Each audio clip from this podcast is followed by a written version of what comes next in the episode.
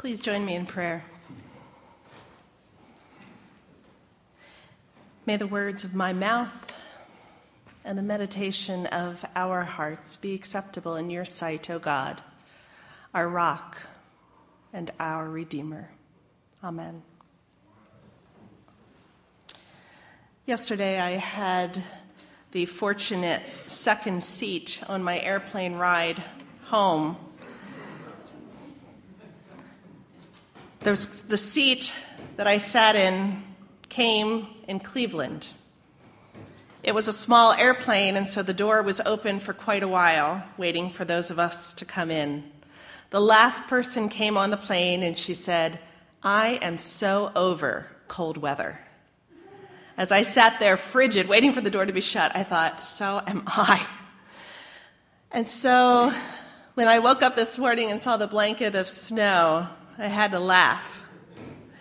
You see, the bleakness of winter, even despite the beauty of the snow, is the backdrop upon which we greet Lent, the season. A time of year when we are often so ready for warmth, for energy, for new life, and for relief and instead, we find ourselves here in Lent with no assurance of when this winter weather will end and when our winter blahs will be replaced with warmth and sunshine. And yet, it is this time of year that we are encouraged to find some extra room in our lives for God and to pay attention to our spiritual life whether it be through daily devotions or giving up something for Lent or focusing more time on God, we find ourselves here in the season of Lent. And like Advent, Lent is a season of the church calendar for which I personally anticipate, looking forward to a new focus on faith and the uniqueness of the season. But Lent is so very different than Advent. Advent seems warm and hopeful, and we all really look forward to it, full of joy and the events that accompany it parties and the first snowfalls of the year. Lent comes at the bleakest time of the year, when we wish there were something to distract us from this season. But unlike Advent, which, which rushes by, Lent comes and lasts and lasts giving us time during this bleakest season of the year to focus on God. As one theologian reflecting on today's text tells us, the setting is right then for a wilderness mindset. Not the beautiful wooded wilderness we want to preserve, but the stark, barren wilderness, the kind where the Hebrews wandered and where Jesus was tempted. And yet it is strange that this text that we find ourselves encountering on this first Sunday of Lent is that of Noah and the ark, not a wilderness scene in the Old Testament. The ark brings us images of the animals, of children's stories, and the rainbow. I see little here that reminds me of Lent. Although the story of Noah and the ark are familiar with even with most persons, even people who are not familiar usually with any other story in the Bible, it is discovered by researchers that most everybody knows about Noah and the ark, even if you've never stepped foot in a, in a church. In fact, I had heard this, but I researched it to claim it was true. Almost all continents and almost all groups of people in the world have some sort of early account of a destructive worldwide flood occurring early in their respective tribal histories. Bob Deffinbaugh reports that in each case, one of the few individuals were saved, and they were charged then with repopulating the earth. To date, anthropologists have collected between 250 to 300 such flood stories in the world. So Noah's story is quite familiar to us, all of us. And perhaps, according to De- Deffinbaugh, the greatest obstacle then in knowing Noah's story is benefiting from studying it. We come to this text with our minds made up as though we know the story really well, that there's little or nothing new that we can learn or that will change our thinking about it. For example, the story seems pretty obvious to me that the theme is about judgment and destruction. And actually, to a pretty good degree, that's true. The people of Noah's days were full of sin, moral misconduct, greed, murder, jealousy, selfishness, and more and more. But Noah, Noah was found to be righteous and blameless in God's sight. We don't know much more about Noah or what made him so blameless when the world around him was so sinful. But what we do know is a phrase that is found in chapter 6 of Genesis, verse 9, which I think tells us more about Noah than anything else. It says in verse 9, Noah walked with God. Noah walked with God is an emphasis of the fellowship between Noah and God, a fellowship that is revealed in this very simple statement it was an intimate daily union of these two. The relationship was ongoing, dependable, a constancy in each other's lives. Clearly, God and Noah were close. But beyond that, our knowledge of Noah is pretty limited. We don't know what Noah did to remain so close to God. We don't know what Noah did to remain blameless and righteous. We know that Noah walked with God. But then comes one of the mysteries of the Old Testament. How could this loving God that we want so much to claim as our own wipe out all of creation? The cardinals, the zebras, the porcupines, the peacocks, the elephants, the bumblebees, the grasshoppers, and the panda bears, let alone all human beings. Rabbi Jane Rachel Litman says in her article, When Bad Things Happen to Bad People, almost all of us have been confronted, some equally sad, with some equally sad and painful situation in our lives. And so we ask, how can a just and all powerful God allow so many terrible things to befall so many decent, good people? It's a common moral question known in the religious world as theodicy. And it has perplexed generations of clergy and believers, and probably all of us sitting here in at least one time in our lives. It's one of the most difficult challenges of faith the terrible tragedy of innocent suffering. And while Noah's story is often depicted in children's books and children's nurseries, the story is actually really one of suffering and destruction, all at the hand and decision of God. And so, how do we reconcile this? And I had to wonder this week how did Noah reconcile this? Did Noah live in fearful trepidation of God for the rest of his years? Or did Noah suffer vehemently with a huge amount of survivor's guilt, wondering why he was the one left behind, wondering why he was so fortunate to have his life ahead of him with his family, spared amidst the atrocities that faced the rest of the world? But today's text in chapter 9 is a continuation of the story of Noah.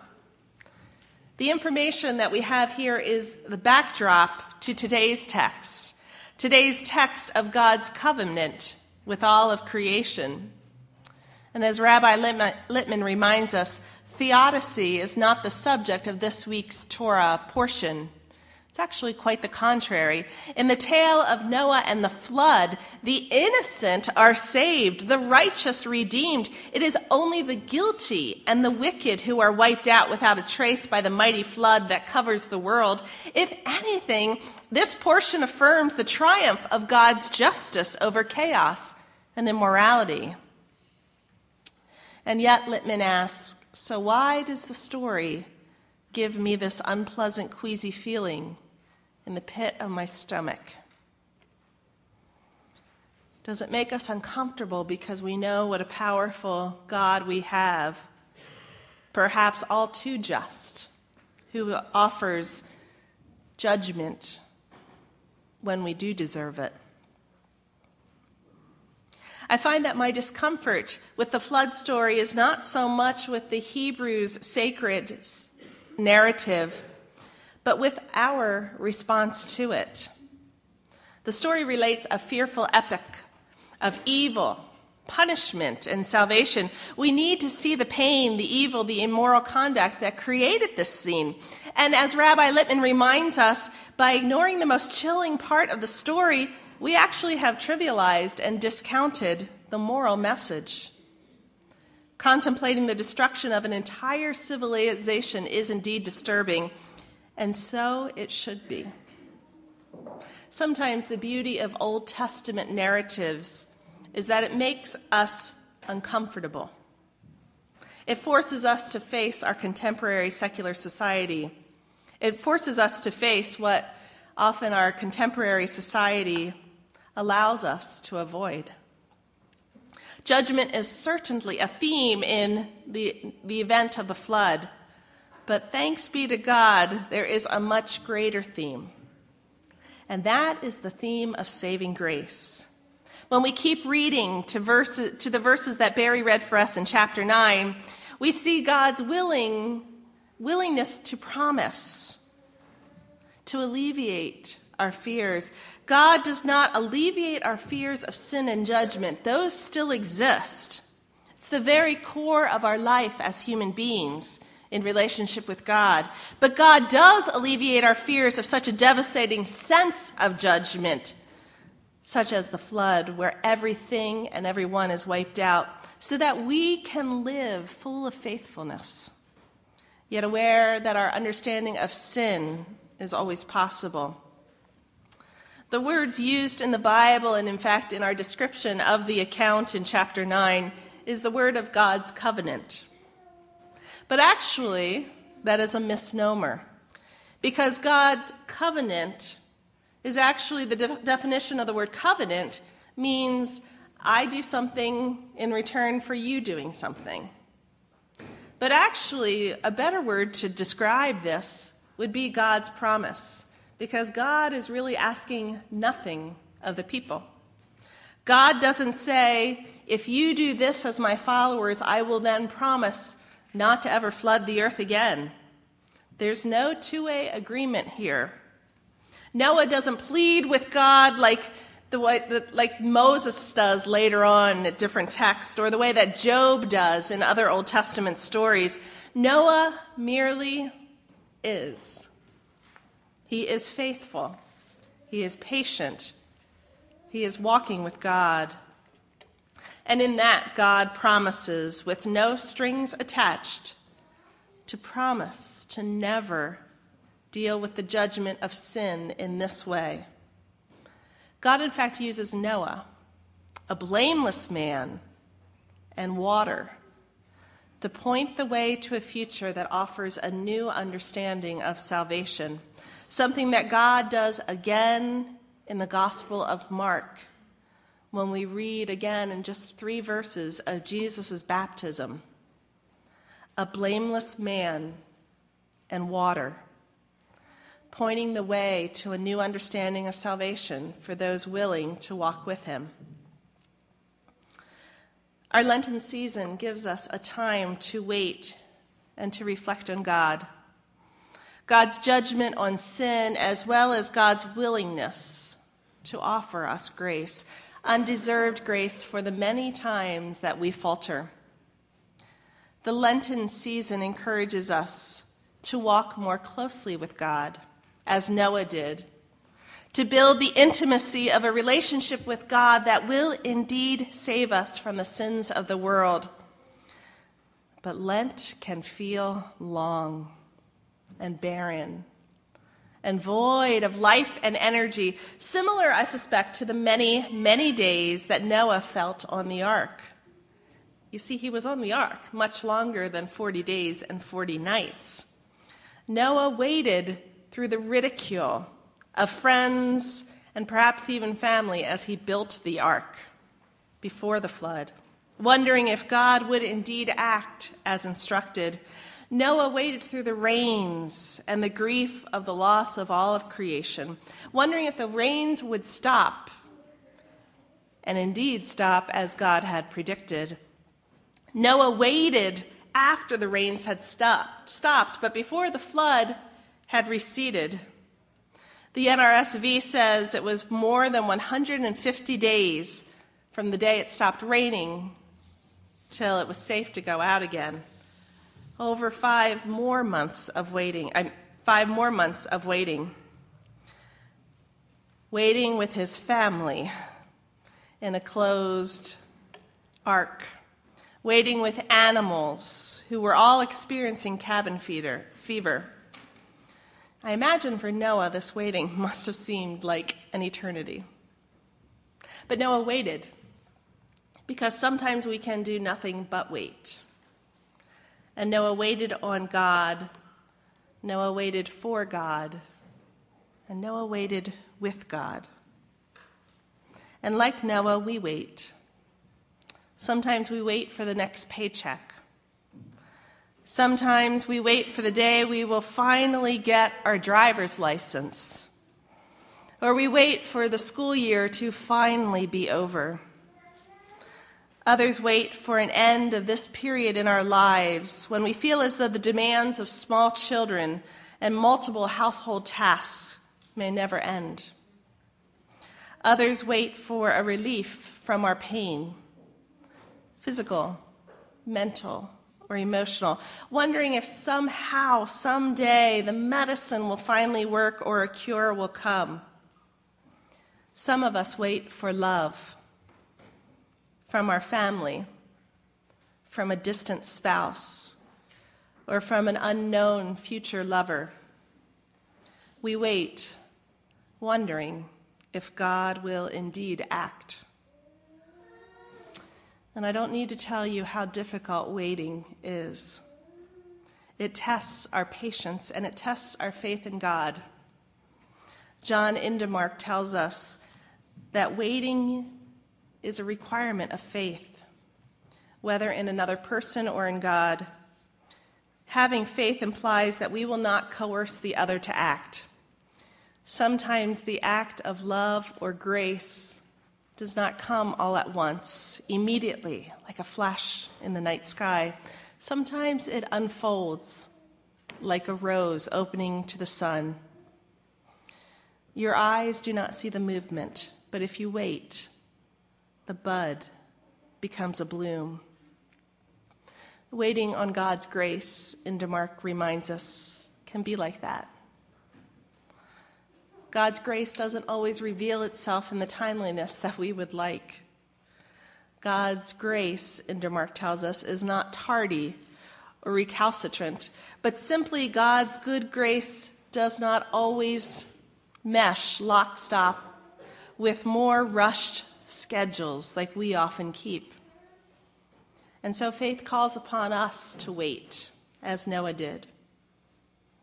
And in Noah's waiting, he sent out a dove three times. The first two times, the dove returns, adding to Noah's fear and to his time of waiting. But the third time, the third time, however, the dove does not return. And we assume, like Noah, that this is something to rejoice over, that the waiting is finally over.